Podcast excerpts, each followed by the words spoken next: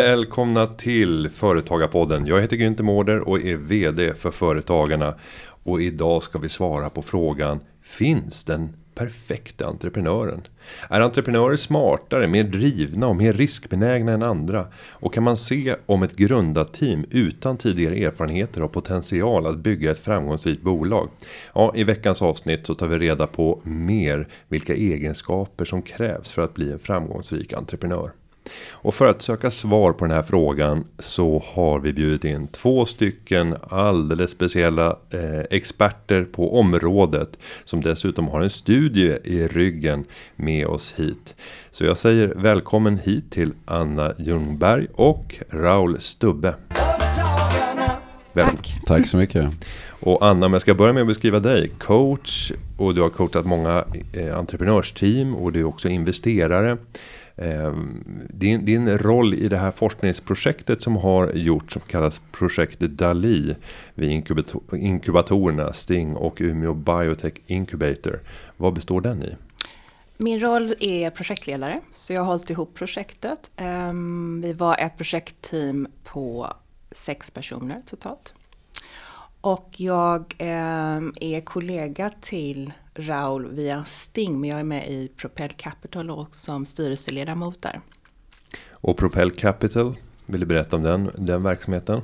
Men Propel Capital är Sveriges största privata investerare. Det vill säga vi är ingen fond utan det är privata investerare som har gått samman. Och vi investerar enbart i bolag som går något av Stings program, det vill säga inkubatorn i Stockholm. Mm. Eh, Raul Stubbe, du är en high-tech entreprenör och eh, har coachat startups nu i 15 års tid. Ja, stämmer bra. Och din bakgrund då?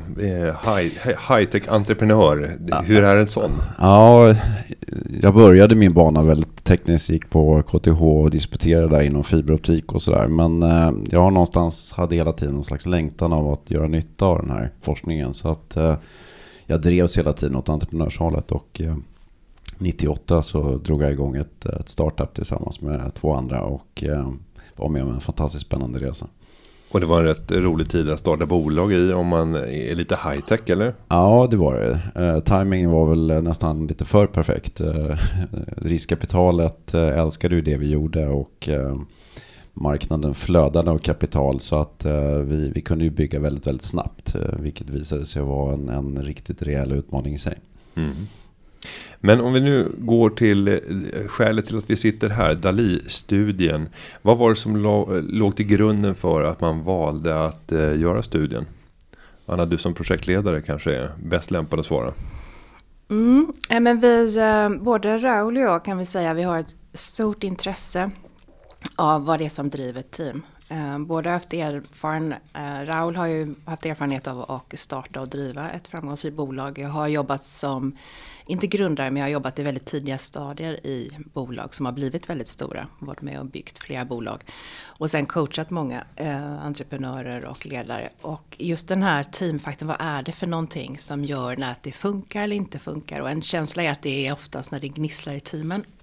Och att vi också kände att vi skulle behöva mer kunskap om det. För det finns mycket kunskap ute idag som man kan ta till sig. Men vi kände också att det inte finns så mycket som handlar om entreprenörer. Eh, utan det kanske mer är i större bolag där mycket forskning och mycket verktyg finns. Men att just det som är riktat på och studier som riktar sig mot entreprenörer, det tyckte vi att vi saknade. Så därför blev vi nyfikna och sen så fick vi möjlighet att göra projekt. Vi fick stöd av Vinnova. Vi ansökte det tillsammans med Umeå. Eh, och så fick vi projektet beviljat och så satte vi igång och sen var vi också, vi hade en hypotes om att vi trodde att det fanns egenskaper som var specifika. Men det var bara en hypotes så att när vi sen fick resultatet så blev det en väldigt spännande analysfas och vi spenderade många timmar på att vända och vrida och sen till slut så landade vi, tyckte vi, i spännande resultat som vi gärna delar med oss. Mm. Och Raul, ska vi gå in och prata om de här resultaten? Vad var det ni fann egentligen?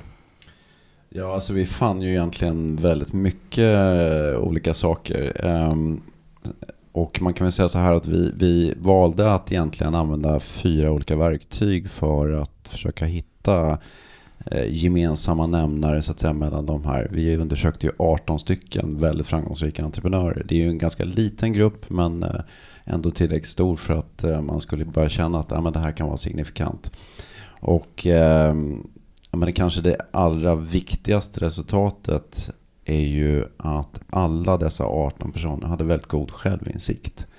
De vet sina styrkor, de vet framförallt kanske sina svagheter och de är inte rädda för de här svagheterna heller. Utan de ser dem som någonting som de kan kompensera. Genom att de helt enkelt tar in personer som, som kompletterar dem. Och eh, det, det är just den, den där självinsikten som jag tror är någon slags mest grundläggande för att bygga team. Att man har den. Och eh, sen hittade vi ju också en annan komponent var att alla de här personerna var kulturbyggare. Det här när man kom in i diskussioner kring kultur och sådana här saker. De var väldigt både pålästa och väldigt tydliga i hur de hade lagt tid och energi på, på den biten. Och sen hittade vi också ytterligare egenskaper i det här som, som via eh, ett test som heter Game Intelligence som vi kanske kommer att återkomma till lite grann. Eh, och eh, där har vi också mycket spännande findings kring faktiskt eh, de personliga egenskaperna. Eh, jag vet inte om jag ska gå in på det redan nu, men eh, vi kanske återkommer till det. Men... Ja, men tänk om vi passar över till, till eh, Anna och, och bara ställer frågan. Utifrån det ni ser i studien, har ni blivit stärkta i er uppfattning om att det går att identifiera personer som är lämpliga att leda entreprenörsteam mot framgång? Mm. Ja, men vi har ju några saker som vi känner. Dels så kom vi fram till att det inte finns en personlighet. Det vi, finns väldigt många personligheter. Om vi går in först bara på en personlighet. Det finns inte att vi kunde inte se att en entreprenör på något sätt har en specifik personlighet utan att det var väldigt, väldigt olika. Utan det handlade mer om olikheter i eh, det kognitiva tänkandet. Alltså där hur vi processar information, hur vi fattar beslut.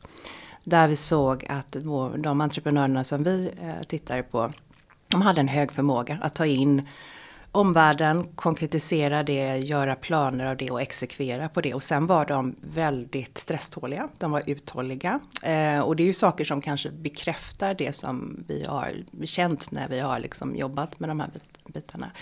Eh, så det var ju mer också en bekräftelse på det. Vi kunde också se på teamen, att de teamen, det var mycket radarpar. Alltså de team som var, det var ofta så här att de, de blev ett radarpar som var med från början och sen så, sen så eh, och var viktiga för när det satte iväg då. Och att de oftast kompletterade varandra. Och att de var medvetna om att de kompletterade varandra och tacksamma för att de kompletterade varandra. Och en hypotes eller en idé någonstans också om man tittar på entreprenörer det är ju att ofta har man ju inte råd att gå någon ledarskapsutveckling och lägger, man lägger inte riktigt tid på det, man lägger alltid på att bygga bolaget. Så min, jag tror ju också att det är väldigt mycket självlärt i vad är det som funkar, vad inte funkar, för det är så man bygger bolag. Man, man testar någonting och så funkar det inte, när får man bygga om eller någonting. Så att man lär sig nog också mycket om sig själv och andra på, det, på samma sätt. Så att jag tror att den här du säger, självinsikten var väl den som jag personligen blev mer överraskad över att den var så stark.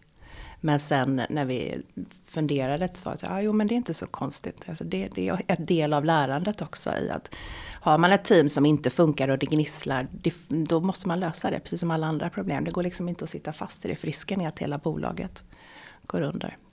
Um, så det är väl um, det är väl en del. Och sen vissa, sen har vi vissa saker som vi också fick, alltså myter som vi kunde eh, slå hål på. Slå hål på. Mm. Avliva. Avliva. Och det var också intressant, eller vad säger ja. du?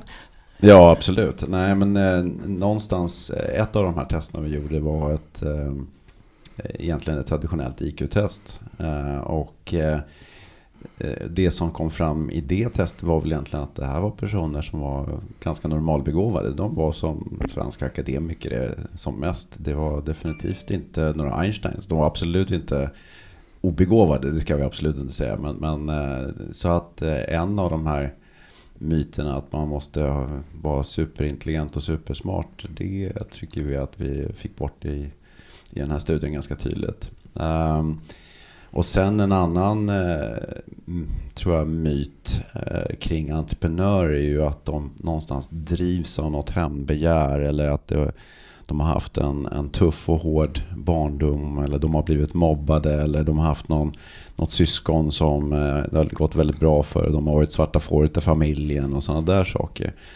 Och det var väl också en sån sak som, som vi definitivt såg att det är absolut inget måste. Ehm, utan många av de här personerna hade haft både harmonisk barndom och skolgång och tidigare erfarenheter från arbetslivet och allting sånt där. Så att, däremot så är det någonstans, det är passionen som är det viktiga och var den där passionen kommer ifrån spelar nog egentligen inte så stor roll. Så att om det är en revanschlust eller om det helt enkelt är att man verkligen bara brinner för sin, sin, eh, det, man, det man försöker bygga. Sen får man ju ibland eh, den här frågan, kan man födas till entreprenör? Och, och då när jag tittar med mina ovetenskapliga ögon så ser jag att entreprenörskap verkar vara eh, gravt ärftligt. En person som har haft föräldrar som har varit entreprenörer eh, Eh, kommer i högre sannolikhet än de som inte har haft det att hamna just där. Eh, har ni funnit något sånt bland de här 18 framgångsrika startup-entreprenörerna? Både ja och nej. Jag tror att eh, ganska många av dem har det. Har den bakgrunden. Och så fanns det en del som, som inte alls hade det. Så att det är inte heller något måste. Men jag tror helt enkelt att har ens föräldrar varit entreprenörer och byggt bolag så tycker man själv inte att det är något speciellt märkvärdigt. Utan man, man tycker att det kan ju jag också göra. Så, att, eh, så jag tror att det är mer det som, som gör det. Ehm, eh, och, eh, och vi såg sådana som, som hade haft föräldrar som så att säga, snarare tvärtom hade känt, men varför ger du in på det här? För, liksom, ska du inte skaffa ett riktigt jobb istället? Börja i statlig förvaltning. Ja, mer så ja. ja. Och, så att, Nej, men, men eh, jag tror att det absolut är så att eh, man eh, har ens föräldrar varit duktiga företagare så vill man bli det också. Mm. Om vi nu försöker svara på den här frågan. Vad är det man ska titta efter för att bedöma om den här entreprenören kommer att kunna lyckas? Anna, du som även investerar. Vad kan du titta på idag jämfört med vad du kanske inte tittade lika noga på innan studien? Nej men eh, dels är det ju någon form av, alltså, du behöver ju ha den här uthålligheten.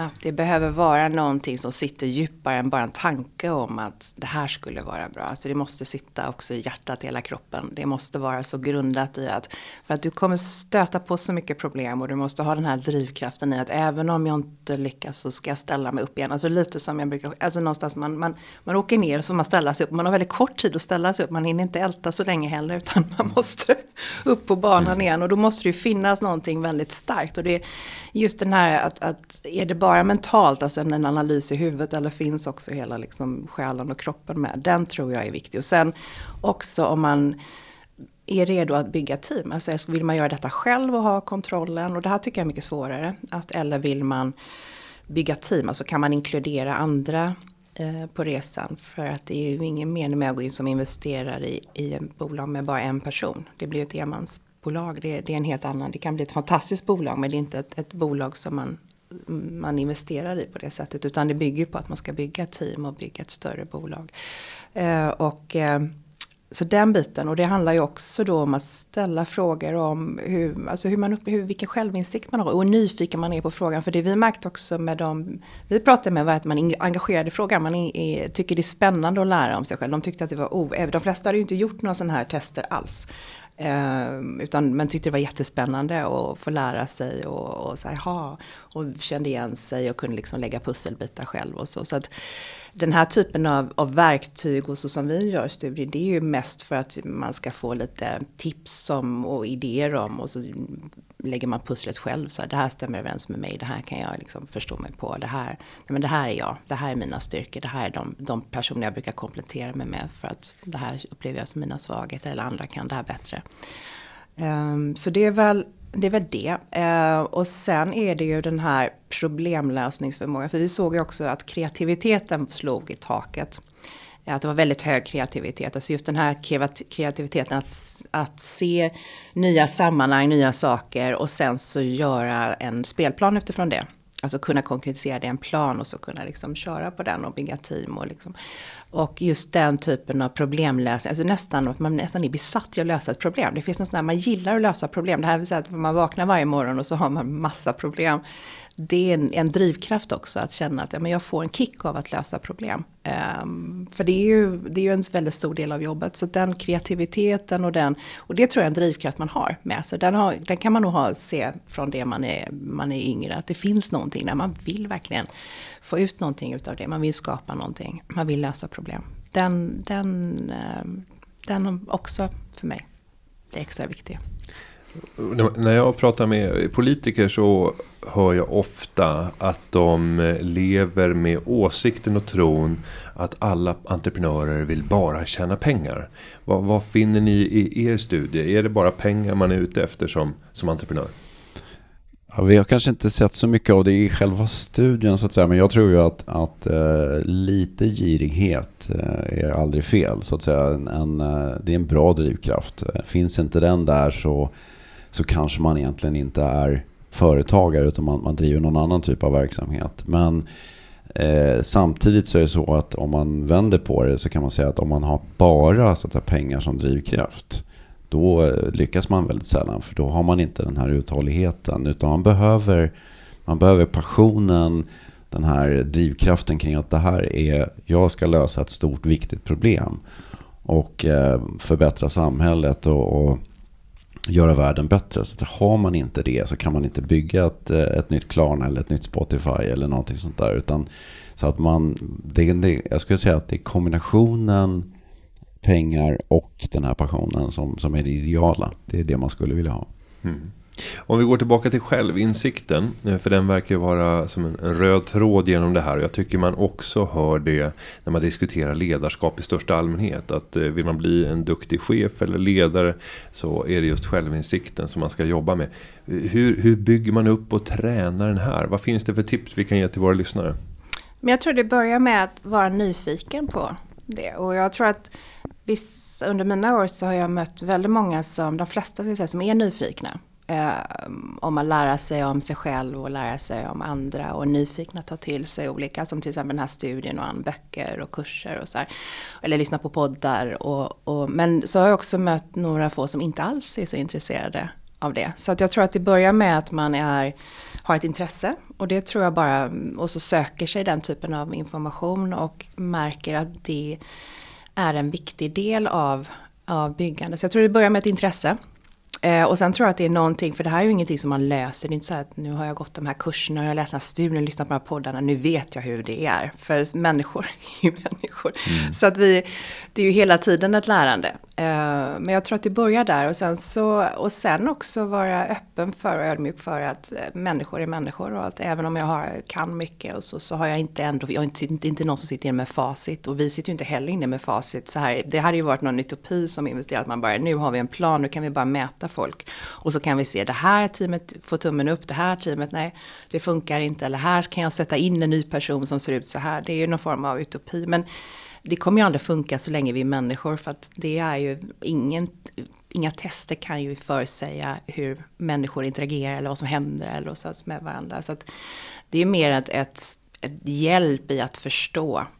Um, förstå till exempel när vad jag själv kan behöver för personer runt omkring mig. Vad, vad, vad, vad ger det mig att få personer runt omkring mig som tänker olika? På vilket sätt tänker de olika? Hur tänker jag? Så, så det, det är jag tror att man en, ett, börja med ett intresse och känna att man har intresse i frågan och så börja skaffa sig kunskap och så bara fortsätta med det. Eh, det skulle jag säga är det viktigaste. Och om vi sen går vidare till ord, det ordet som eh, nämndes här, Game Intelligence, svävade förbi lite snabbt. Mm. Eh, om vi ska titta lite närmare på det och vad ni har funnit i studien. Ja, alltså vi, vi hade ju turen här att vi eh, ganska tidigt i diskussionerna kring Dali-projektet så träffade vi ett eh, egentligen en slags avknoppning från, från Karolinska institutet eh, där man har tagit fram ett testverktyg som man då kallar för Game Intelligence. Eh, och det låter ju som spelintelligens och det alluderar lite grann åt det men, men game är egentligen en, en eh, förkortning så att säga. Och, eh, vi tyckte att det verkade så intressant att ta med det här som ett av våra testverktyg så att vi bestämde oss för att eh, göra det och det blev faktiskt väldigt, väldigt lyckat. Just det här Game Intelligence-testet är ett test som mäter egentligen eh, hur hjärnan arbetar. Och eh, en väldigt stor fördel med testet är att det är väldigt svårt att fuska. Man kan inte träna, man blir inte bättre och bättre ju fler gånger man har kört Game Intelligence-testet. Utan det mäter verkligen hur samlar jag in information, hur lagrar jag den, hur konceptualiserar jag och eh, skapar kreativa idéer och hur exekverar jag på de här så att säga, idéerna. Som, och eh, där kom vi konstatera, kunde vi konstatera då att våra entreprenörer låg väldigt, väldigt högt. Man har alltså tidigare använt den här eh, tekniken eller den här metoden för att egentligen mer mäta nedsättning i mental kapabilitet hos personer som lider av olika neuroser eller psykoser. Och då har man ju byggt upp en, en stor normal eh, population för att jämföra med då. Och sen kunde man också se då att i den här normalpopulationen så fanns det också eh, ganska stor variation. Så vi kunde ju då jämföra våra entreprenörer med den här normalpopulationen och i, i princip alla de här egenskaperna så låg de typiskt minst en standardavvikelse högre. Och när man då tar till exempel sådana saker som kreativitet, kognitiv flexibilitet, förmåga att, eh, så att säga, strate bygga strategier kring det här så låg de ofta två standardavvikelser högre än normalbefolkningen. Eh, Vilket eh, är också väldigt intressant därför att en, en tes som de här forskarna har är egentligen att den här, vår hjärna egentligen den förändras inte så här jättemycket. Utan från att vi är färdigvuxna så att säga, så från 25 års ålder fram tills vi eh, lämnar jordelivet så, så är vi ungefär likadana. Och just det här gör ju att vi skulle i princip kunna testa personer som aldrig har byggt ett företag. Aldrig har varit med och se, har han de här egenskaperna? Som de här entreprenörerna, de här väldigt framgångsrika entreprenörerna visade att de hade. Och hur kan man då eh, testa det här om man är nyfiken själv på att se, har jag vad som krävs? Har jag game intelligence? Eh, kan man göra det själv?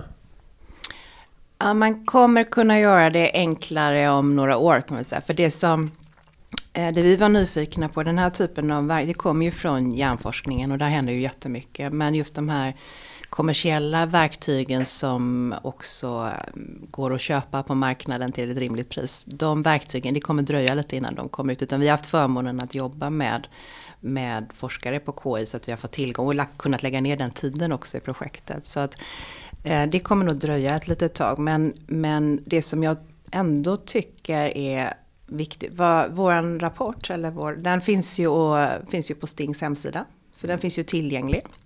Det är ju en, en, öppen rapport. Så den får man jättegärna läsa. Eh, och sen så finns det ju, och så får man, tycker jag, titta, vad, vad, vad, finns det någonting här som stämmer överens med mig? Vad, och, och ser man om man blir nyfiken så kan man ju hitta också verktyg och börja, och börja göra tester som idag finns tillgängliga på marknaden. Och man kan även be, ett sätt är ju också fråga till exempel personer som man har runt omkring. Så man kan börja med dem man känner sig väldigt trygg med och be att få feedback på vad ser du att mina styrkor är och, och börja där och, och sen så kan man liksom, så det är lite pusslande själv och sen kan man fråga personer som man kanske jobbar med och, be att få feedback från dem. Eh, och så, så man kan, där kan man ju också få väldigt mycket kunskap. Det behöver inte nödvändigtvis vara att man gör tester, utan det kan ju vara att man, man, man, ser, man, man bygger självinsikten genom att ställa frågor och be om att få feedback. Eh, och då är ju alltid bra att börja med dem man, tycker jag, som man känner och känner sig trygg med. Och sen så fortsätta. Och man kan fråga kunder och fortsätta fråga. För de flesta personerna vill gärna ge feedback. Men, men oftast behöver man fråga först. För att de ska känna sig trygga ge det. Men, men i Sverige så tycker jag alltid att vi lindar in feedback. Har ni några här, tips, ledtrådar för hur får man en person eh, att vara rak, öppen och ärlig i sin feedbackleverans? Ja, det, jag håller med dig. Vi, vi är någonstans eh, födda diplomater. Mm. och, eh, men, men jag tror att Eh, precis som Anna säger, att om det är en person man verkligen litar på, eh, att den personen ger ärlig feedback, så kommer ju den där feedbacken att bli så mycket bättre. Så att jag tror att det handlar om att bygga en relation med den här personen som ska ge feedbacken. Och, och så att den personen känner sig trygg i att Nej, men nu, nu skjuter jag verkligen de här svåra grejerna, de här lite jobbiga grejerna. Och jag vet att det kommer inte bli några repressalier, det kommer inte liksom förstöra vår vänskap eller det kommer inte eh, störa vår relation. Eh, så att eh, börja med någon som man verkligen litar på.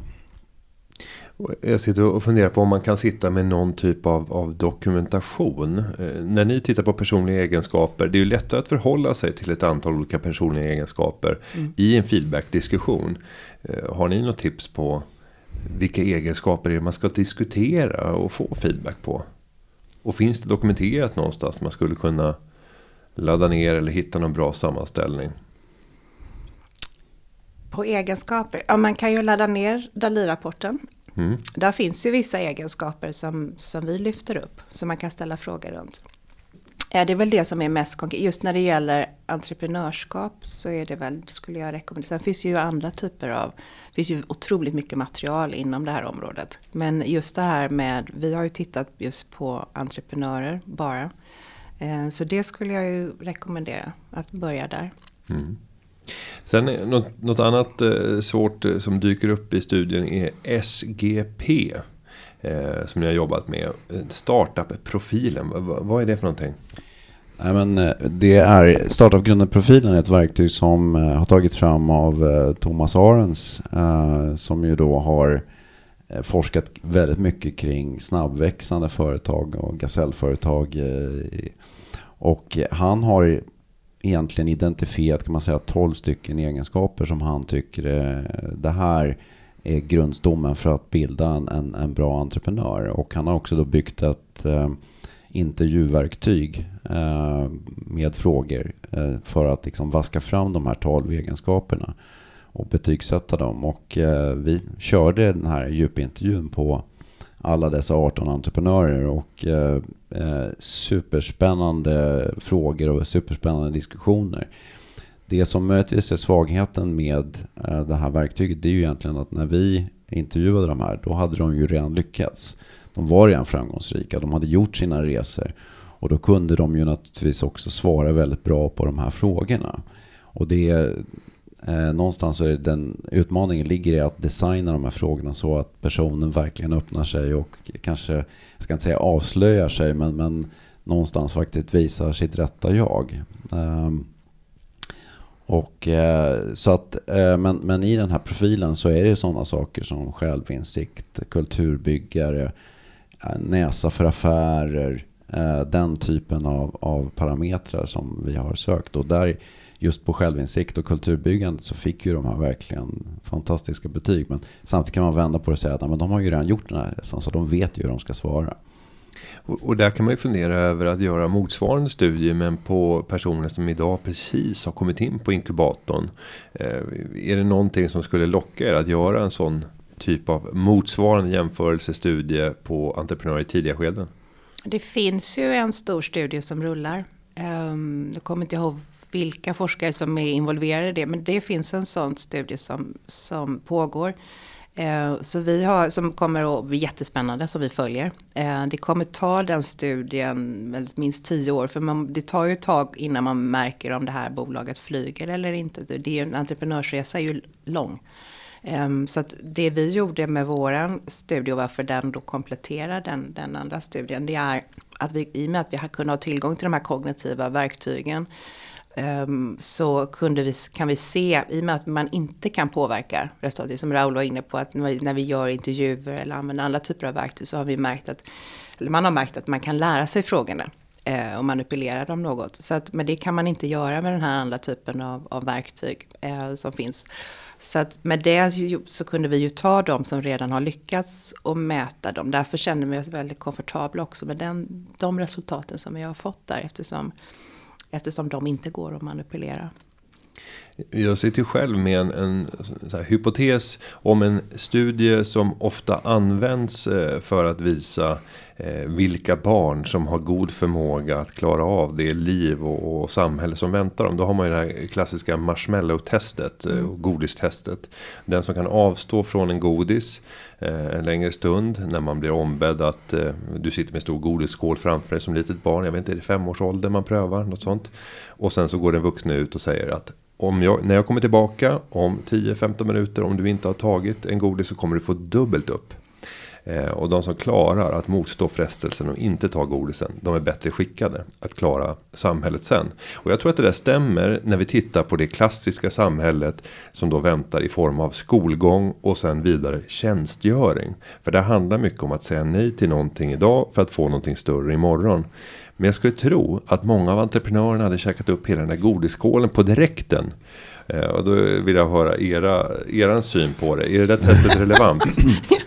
ja, men, ja, men det ligger någonting i det, absolut. För att jag tror att eh, vi... Eh, alltså, jag tror att bilden av entreprenören är att de är, är så att säga alltid har en fyrställig bokstavskombination och de är dessutom eh, regelbrytare och sånt där.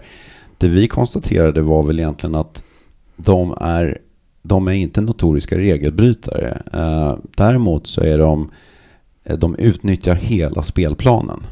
De, eh, de tar allting till, så att säga, till gränsen. Eh, men de håller sig inom regelverket. Men, men de är väldigt, väldigt flexibla. Och, och det är klart att eh, om man kopplar tillbaks till, till den här godisskålen så tror jag liksom att de hade nog kanske då lurat ut att ja, men jag kan nog ta två stycken utan att det märks. Nej, jag ser att det är en kamera där, men jag ställer mig på andra sidan. Ja, exakt. De, de hade på något sätt lurat ut hur, hur de skulle hantera den här situationen. Ja.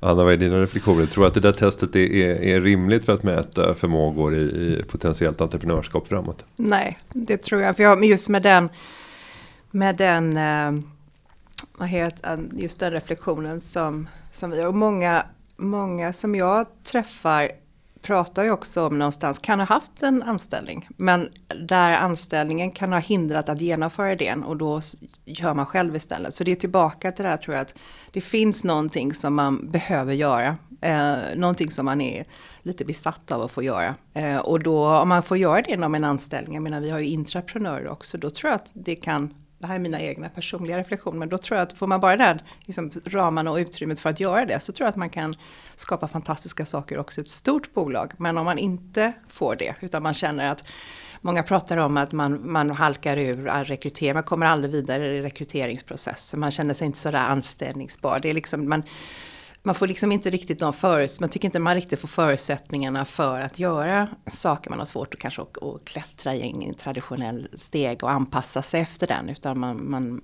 man startar istället eget för att man behöver liksom visa att det här faktiskt funkar.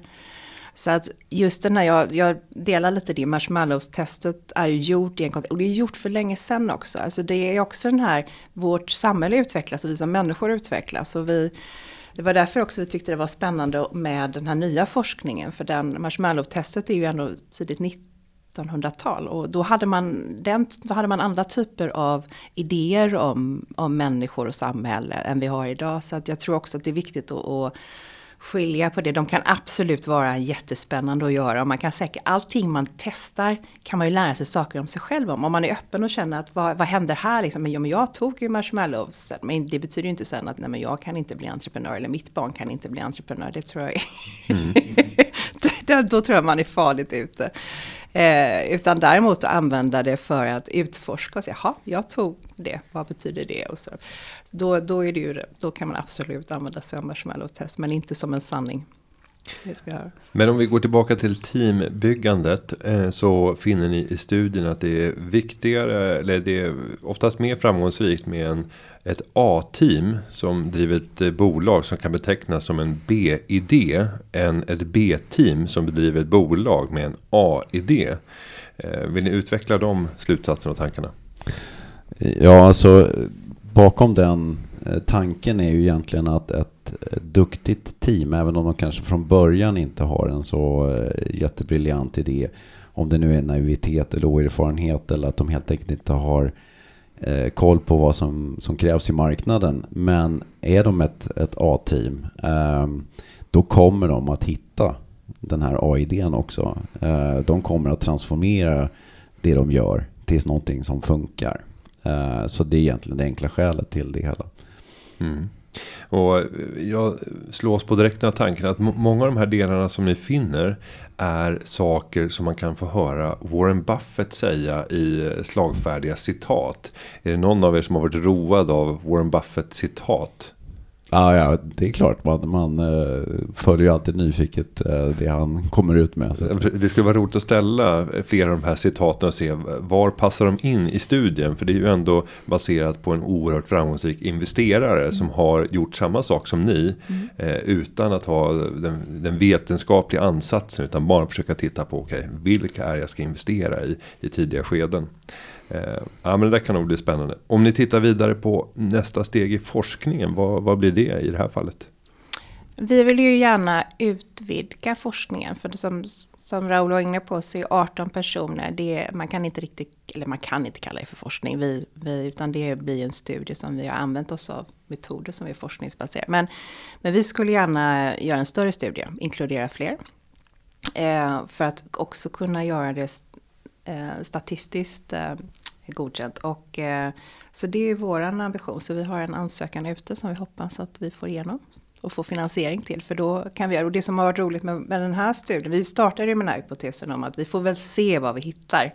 Det är ju möjligt att det inte finns någon, några egenskaper vi hittar. Eh, men nu när vi hittade några som vi tyckte var spännande, också det här att vi hade flera olika verktyg. Vi har ju inte bara de här kognitiva verktygen utan vi har personlighetstester, IQ-tester, intervju, djupintervjuer. Och så, så vi har rätt brett spann. Och så kunde vi också se att om man la ihop de här testerna så kunde vi också se saker där de faktiskt tyder på samma sak. Och då blir det ju ännu mer säkerställt. Ja, men det här kan nog vara en väldigt relevant egenskap eh, i det. Så det skulle vara spännande. Sen märkte vi också när vi släppte rapporten att det var stort intresse.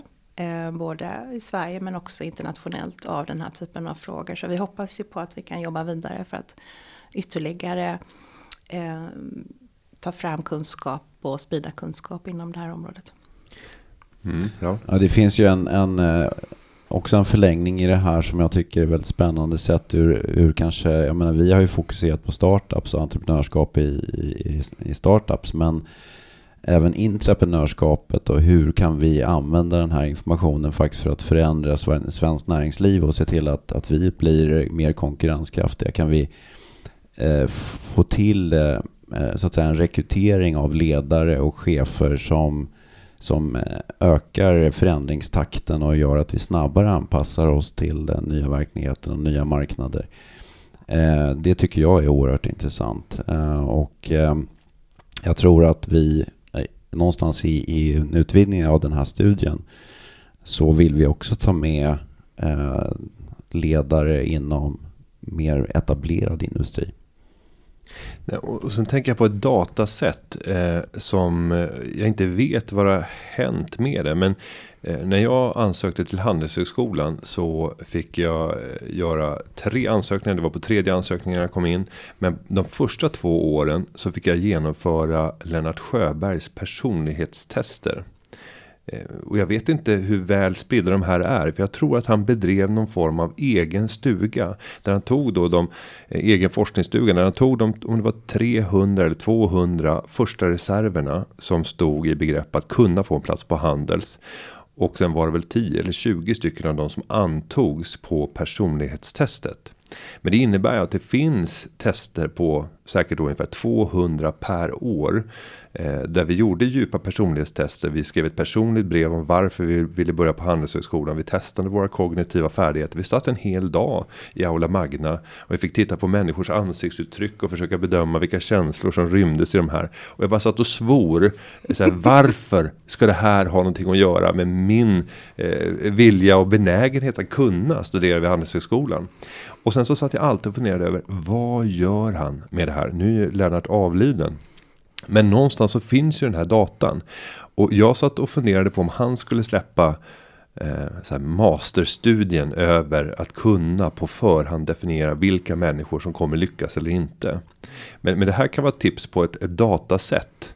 Eh, som man borde här, gräva fram ur Lennarts arkiv för att se vilka av de här blev entreprenörer. Mm.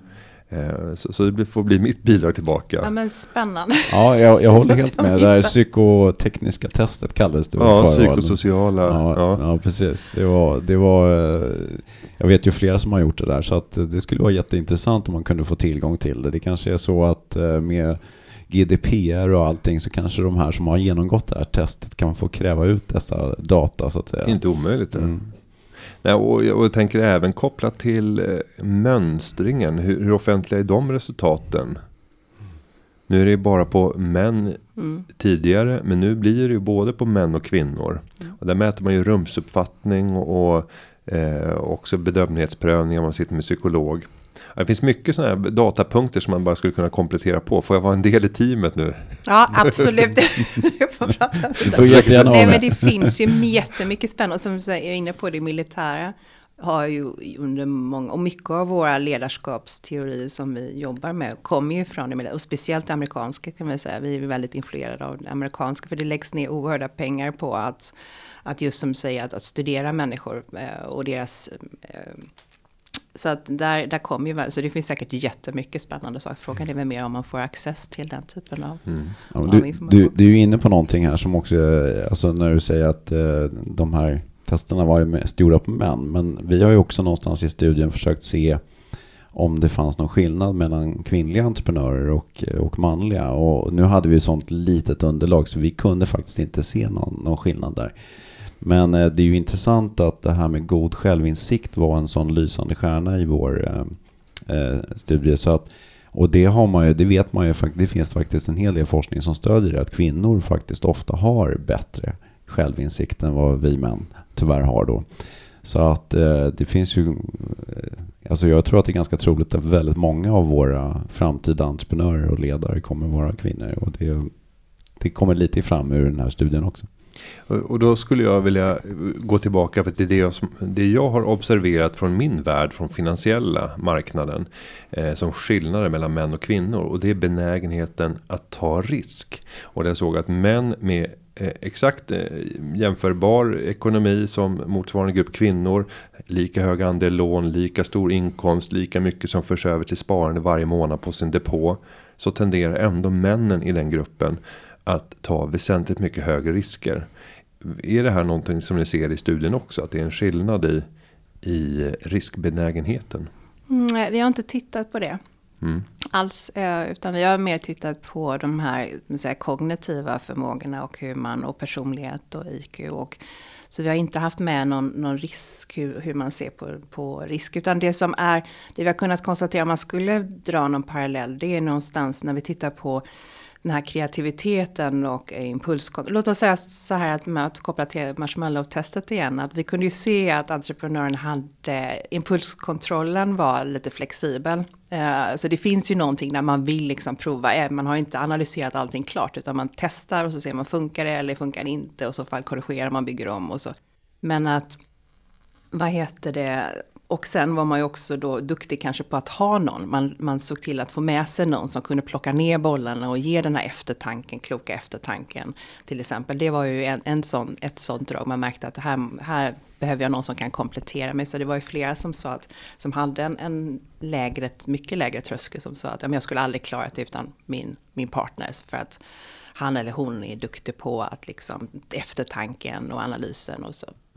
Nej, men jag, jag, jag, jag, tänkte på det här, häromdagen så hade vi en panel och där satt eh, bland annat Per-Jörgen Persson från Norson och eh, han lyfte fram en sak som jag tycker också vi har fått fram i, i den här studien. Eh, att det som kännetecknar det svenska entreprenörskapet är ju ofta att det inte är en person utan det är, flera av de här bolagen är egentligen team. Och, och jag menar, vi pratar Daniel Ek och Martin Lorentzon i Spotify. Vi pratar Magnus Nilsson och, och Jakob De Järv i, i um, uh, iSettle och, och, och, så vidare. Och, och det, det, här är ett mönster som på något vis växer fram i det svenska entreprenörskapet. Och jag tror att det där är en framgångs Eh, Eh, ett framgångsrecept. Eh, och eh, även där så, jag menar vi letar ju aktivt efter mixade team.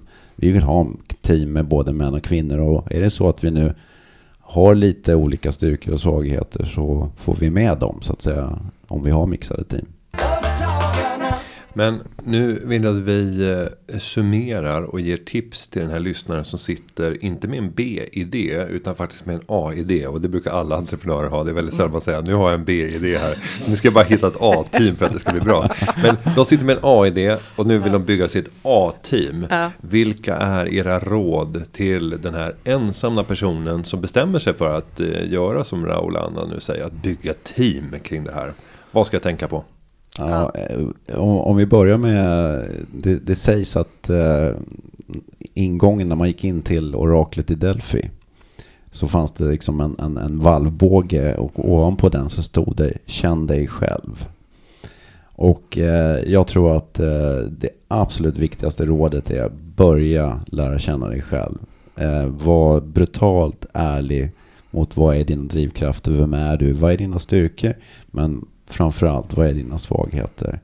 Och eh, var inte rädd för att erkänna det, utan ta det och gör om det till en styrka genom att du kompletterar dig med personer som faktiskt inte är som du. Mm. Anna, vad säger du till den här entreprenören? Vad gör de utöver att jobba med att lära känna sig själv och vara brutalt ärlig? Nej, men jag tror att det, man börjar någonstans där när man gör resan, så säger man sitter med den här otroligt bra idén och bara funderar på hur vill jag bygga det här bolaget? Vill jag, dels det där, vill jag bygga bolag av det? Eh, det är ju första. Eh, och när jag bygger det här bolaget, vad, hur vill jag bygga det? För det finns ju jättemånga fantastiska enmansföretag som, som funkar för vissa personer helt perfekt. Och det, så att det behöver inte, måste ju inte vara så att, att alla bolag måste bli stora och måste ha, utan, men däremot om man känner att man, man vill bygga någonting större än, än det man själv är kapabel till och få in personer runt omkring, då behöver man ju bygga team. Så det börjar ju någonstans där tror jag, att man bestämmer sig någonstans. Vad, vad är, vilket typ av bolag vill jag bygga i det här? Och sen tycker jag, vill jag bygga det här organiskt eller vill jag bygga det via att ta in investerare? Det är också en viktig fråga att, att ta in. Men någonstans när man bestämmer sig för att jag vill bygga ett, ett större bolag eh, så behöver jag ta in fler personer och då den här insikten om att det här kommer inte jag kunna göra själv utan jag behöver ta in andra personer och börja med okej okay, och vilka ska de här personerna vara? Vilka personer behövs runt mig? Och då kommer ju den här frågan runt okej, okay, vad är det som jag... Och det, man kan börja med en egen som plus och minus. Eller inte, det behöver inte vara minus, men plus. Man börjar alltid med sina styrkor tycker jag. För det är alltid, man har, ofta så är man så bra på att det här är jag dålig på. Det är vi jättebra på att vi börjar där, och jag har alla dessa svagheter. Och så känner man sig rätt så usel. Och så tänker man att alla andra är bra och jag är dålig. Och det stämmer ju inte, utan man börjar alltid med sina styrkor och finner dem. För att också det här bygga på sina styrkor. Och det tror jag stenhårt på, att man behöver bygga på sina styrkor och känna att men det här är jag riktigt bra på. Så man börjar med sina styrkor.